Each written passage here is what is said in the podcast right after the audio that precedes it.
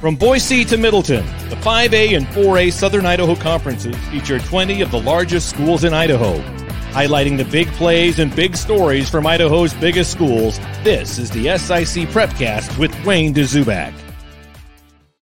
That's right. When you think of the premier athletic conferences in the state of Idaho, the Southern Idaho Conference, the SIC jumps to the top of the list, featuring 20 5A and 4A schools in the Boise metro area. You already heard that though. The guy in the intro told you all that. So who am I? I'm Brandon Baney. I'll be hosting the podcast each and every week with Wayne Dzubak, and that should be a name that's very familiar to Boise area sports fans. Longtime broadcaster in the Treasure Valley, and he'll be here to talk about all the big storylines surrounding those 5A and 4A SIC schools each and every week right here on the SIC Prepcast. Two ways to get it. Audio version is uh, at our website, idahosports.com, as well as wherever you get your podcasts, and video version as well. Going to be on the idahosports.com YouTube channel and our Facebook page. So stay tuned for all of that. It's going to be a great time each and every week on the SIC Prepcast with Wayne Dzubak right here on idahosports.com.